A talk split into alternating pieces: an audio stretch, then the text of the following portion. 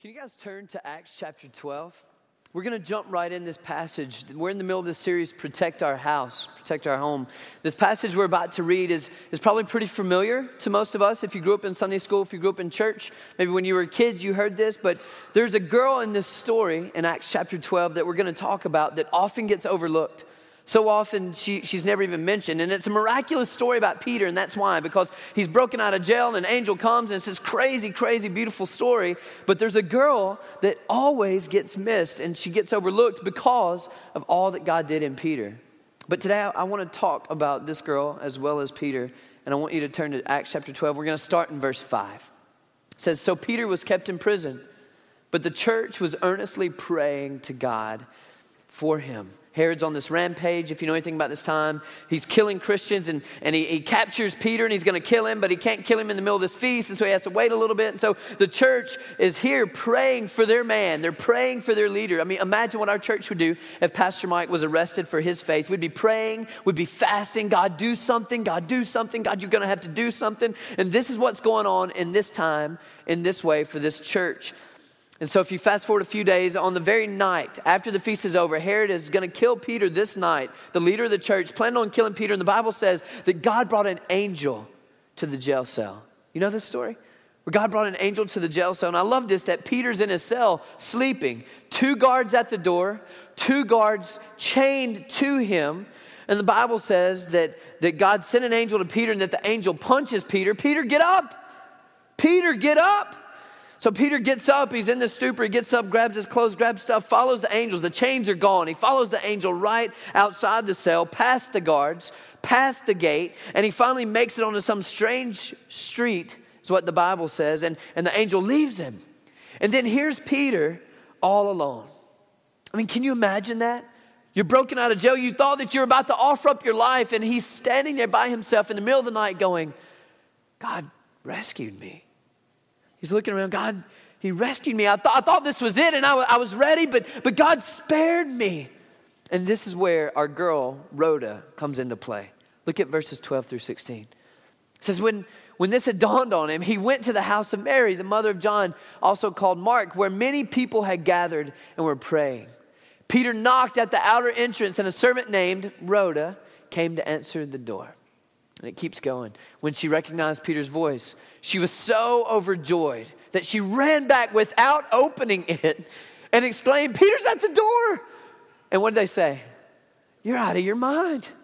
You're out of your mind, they told her. When she kept insisting that it was so, they said, It must be his angel. But Peter kept on knocking, and when they opened the door, they saw, and they were astonished.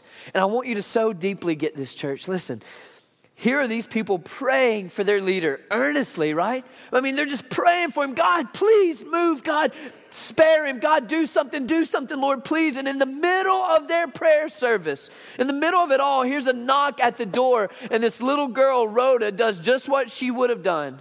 Every other day, she goes and she opens the door in the middle of the night. She grabs her baseball bat, I'm sure, just because it's the middle of the night. She, she opens the door, or, or, she, she goes to the door and she hears the voice of Peter.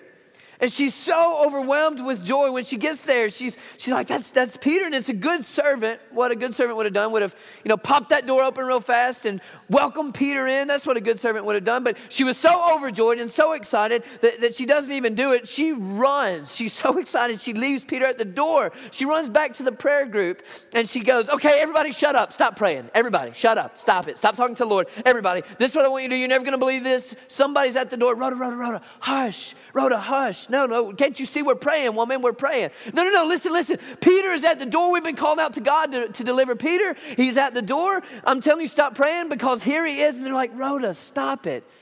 Peter's about to die soon. We're praying that God would do something incredible. And the Bible says, if you look at that verse, that she is insisting that it's Peter. I'm crazy. No, you're crazy. I'm not the one crazy. You're, I, I heard his voice. If you don't believe me, you stop praying. You follow me to the front door, and we're going to open that puppy together, and you're going to see Peter. I'm telling you. So, Rhoda leads the people to the front door, all these skeptics, and guess who's there? Peter. Peter's there, and here's the transparent reason why I, I, I wanted to speak on this on a grad Sunday and in the middle of Protect Our Home is because far too many times in my life, out of the two of those people, Rhoda and the skeptics, I'm the skeptic. Far too often in my life, I'm the skeptic. And even though I might not have said it in the moment, my actions have shown it. And I've thought, man, how many of that is us, you know? How many of us can relate to this story with the skeptics that, that I, will be the first to confess that I'm guilty of being that guy who's trusted in myself to get things done more than I've trusted in him. And, and maybe you can relate to that. And so if you can, here's the question I have for you this morning Have you ever thought about why we do that? Have you ever thought about why, why don't we do that? Have you ever just sat back and thought, why in the world are we skeptics of him? We follow him. Why in the world would we be skeptical of him? Why would we doubt God, reaching our neighbors, being a godly husband or wife or parent, serving in ministry at Kirby, what God's going to do with our future? Why do we doubt him? Why is it that so many times we trust in what we think we can pull off, don't we? By our own power, what we can do, we trust in that but we don't give God a second thought with how to lead our family, with how to protect our home. How in the world is this going to happen? I'm going to try to do it in my own power. We don't think like that. We treat God like, like he's just some distant, like buddy in the sky where God, listen, we got this. I got this. I can lead my family. I know my future. I can do this ministry. And we'll call out to you when we really need you. But until then, I got this. And, and if you're a note taker, here's why I think this happens. For parents, for graduates, why it happens to all of us all the time. We fall into this trap of having a very, very small view of God, an incredibly small view of God. And this is super important that, that we, we don't trust him, we doubt him because we have an incredibly small view of him. And this is what everyone's problem is in this story. Everyone was busy praying, they're busy calling out to God, but no one believed that God was actually capable of doing what they were asking him to do. They were calling on him like they should, but they didn't really believe it. They had a small view of God. But then there's Rhoda. Then there's Rhoda in this passage. There's this girl who has a big view of God. She believed that God was capable of freeing Peter. So when she heard his voice, it didn't, it didn't surprise her. She was excited. She had a big view of God. And I'm telling you, church, people who have a biblical big view of God believe that God is capable of anything simply because He's God. Just because he's God, he can do anything. He's God. I don't need another reason. He's the Lord. So he spoke creation into being so I can trust him. He, he, he made us with his hands. He breathed life into us with his very own breath. He parted the seas to save his people. He used an army of 300 men in the Old Testament to defeat thousands. He used a shepherd boy to defeat a giant with just a sling and a stone. He saved three boys from a fiery furnace and another one from a den of lions. He destroyed nations with a simple command. He's the same God that stepped out of heaven and saved generation after generation of sinners. And that's who was here. He caused the blind to see. When he was on earth, he made the lame to walk walk, the dead came to life again. I mean, this is the same God where his life on the cross, when he died on the cross, he died for our sins, and he's the God who was, he's God who is, he's the God who will be. Same God in Scripture, Old Testament, New Testament now. Same God that he's coming back again in power and glory. He's the self existent, all powerful, all knowing, everywhere at all times God in which we came to worship. That's the God we're talking about. And so, in that, she gets it that that's her God. She understands my God can do this. And so often I say that with my lips and my actions don't follow it. So often I lead my family in my own strength. I put my future in my own hands instead of giving it to the one that we all agree in and worship that it's your name that should be lifted highest. It's your will for my life, God. Don't we contradict ourselves like that? And so, in that, here's the question for all of us just being honest with yourself. Who do you relate to more in the story? Who do you identify with more? Do you, do you identify more with, with Rhoda or do you identify more with, with the skeptics? Do you actually believe that God is truly who He says He is in this book and that He is truly capable of doing anything that we ask? Or is it that, that, that you pray and you study and you attend, but you never really believe that He's got it? You never really fully trust that He's really the one. You never put your feet in the water. You worry and we doubt, and our situation is always in our hands. God's not provident to us in actions, He's provident to us in our words. So we rely on your power. You rely on your effort instead of His. Who do you relate to more? This is why the question's so important. This is, this is why it just lit my heart up thinking about Jack and Jill's baby being dedicated, baby Jules. I'm thinking what a godsend, what a beautiful thing. So many seniors thinking about their future and what that looks like. So many of us ministering and our interns and all this. I think, God, you're doing some incredible things. Our, our, church is not setting out to be cool. We're not claiming to, to reach farther together, just to have a great slogan, to have a great mission statement. We're the church. And he's almighty God, and we are we're raising up high school graduates to leave their comfort zones, to leave what you know best, to leave what, what's most easy, and follow the Lord wherever it takes them. That's what we want. We want we want to raise kids. We want dads to step up and be men and go to their families and do work in their families, raising up little boys who know how to be warriors and for moms to, to step up and show girls how to be a true, pure bride of Christ. That's what we're trying to do. We're not just playing games around here. We're not just trying to, to get together once a week and just do stuff. We want more people to know Jesus. We want more people to understand his gospel, more people that are far from God to draw close in a relationship with him. We want to protect our graduates. We want to help you protect your homes. That's why we're all here to help each other with, with powerful saving grace that can only come from Jesus Christ. That's why we're here, and it's passionate, and it's living, and it's breathing, and it's important. And so, church, look at me, look at me. We've got to be people who believe in the power of God. We've got to be moms and dads and sons and daughters who believe in the power of God and back that up with actions that show full expectation that God can do anything because I'm fully dependent on Him. It's not me. It's not you, it's not in us, it's only in Him. That, that He is who He says He is. We need graduates that believe that. We need grandparents that believe that, that He will do what He says He'll do. So, so you graduates, you moms, you dads, need this at the core of who you are every day, every single day. How you act has got to follow what you speak. How you worship and all that is very important, but, but what you do with your life has got to back that up. So let me begin to wrap this thought up by telling you something I know about all of us in here. Your view of God, my view of God, will ultimately determine everything about you. Your, your simple view of God will ultimately determine everything about you. If you believe in a small God that you can just kind of put in your back pocket, when you need Him, just pull Him out. When you don't need Him, you can just put Him up. I'm telling you right now, you'll do small things for your kids. You'll be a small example for your kids. You'll do small things with your life. You'll do small things for his kingdom. But but if you believe God truly is who He says He is, if the God you believe in is this big God of this book, and you're pursuing Him with reckless abandonment, He'll do things in your life. He'll do things with your life that you will never expect, things that you'll never be able to explain, and that you'll never be able, key, to take credit for. It won't be you.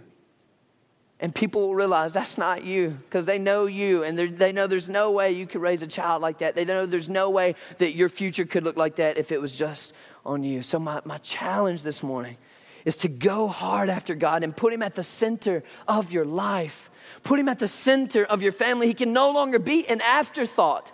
He can no longer be just worship out of our lips. He's got to be worship in the driven day to day actions of our lives. You can no longer be an afterthought, Lord. No longer. He, he can't be that. He demands to be the core, and He can only be the core of your life if you submit to Him.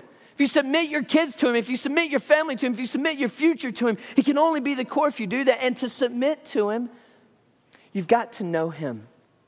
You've got to have a relationship with Him. You've got to walk through this book and understand its truths. You've got to walk through a beautiful thing called salvation where you say, I'm going to give you my life. I'm going to get whatever you want for my life, whatever you want for our family. I want to protect my life. I want to protect my home. I want to do whatever it takes, whatever it takes to follow hard after you. I want to do that, Lord. You, you understand that eternity is not a game, right? Like you know that. You understand that, that, that people that are without Jesus, if you're without Jesus this morning, you understand that, that your life is destined for hell, right? People in our community that if they don't follow Christ, it's not a game to them. They're, they're, they're destined for hell. That the people outside these walls that don't know Him are desperately in need of truth. And if we're relying on ourselves, you, know, you need to know this. If we are going to rely on ourselves and our power and our, our effort, then there are going to be a ton of lost people in our community for a very, very long time. A ton of lost kids, a ton of broken homes. But if we can wrap our brains around the Bible and have a high view of God, not a small God, a high view of Him, we will become the people at Kirby Church who truly believe that God can soften the most hardened heart.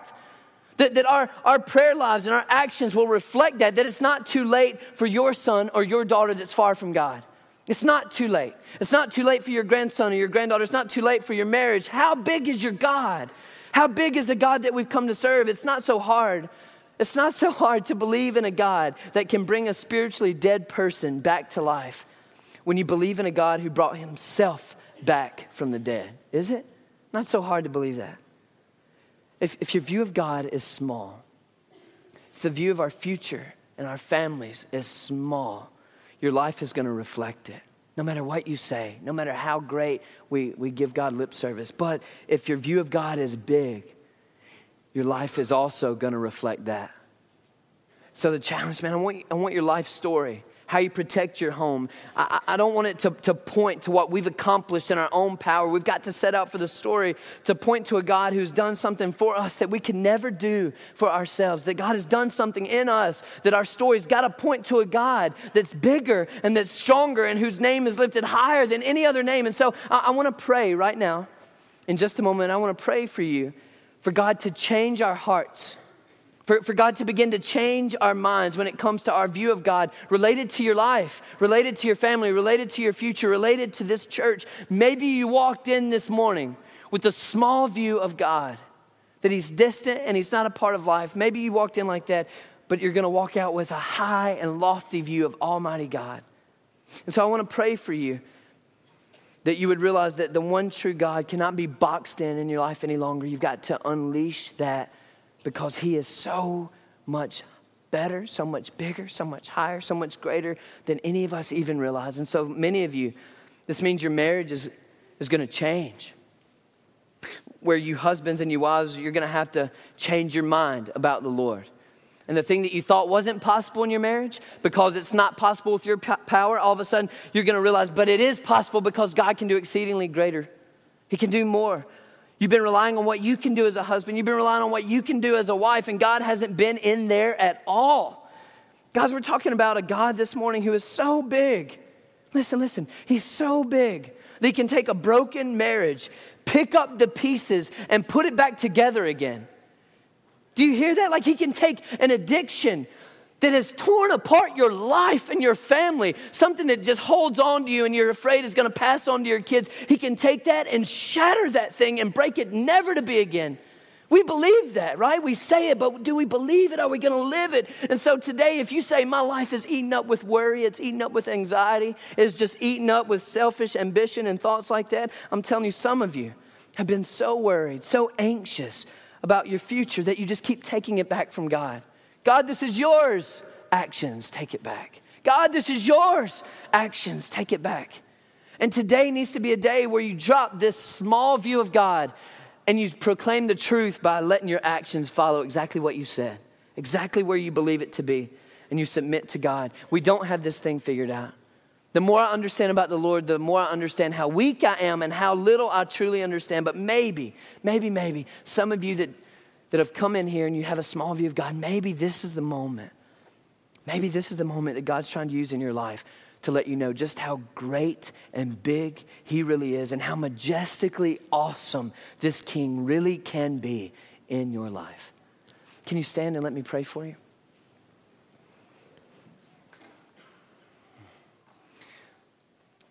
Just with your heads bowed and your eyes closed, I just want to talk to God as, as I.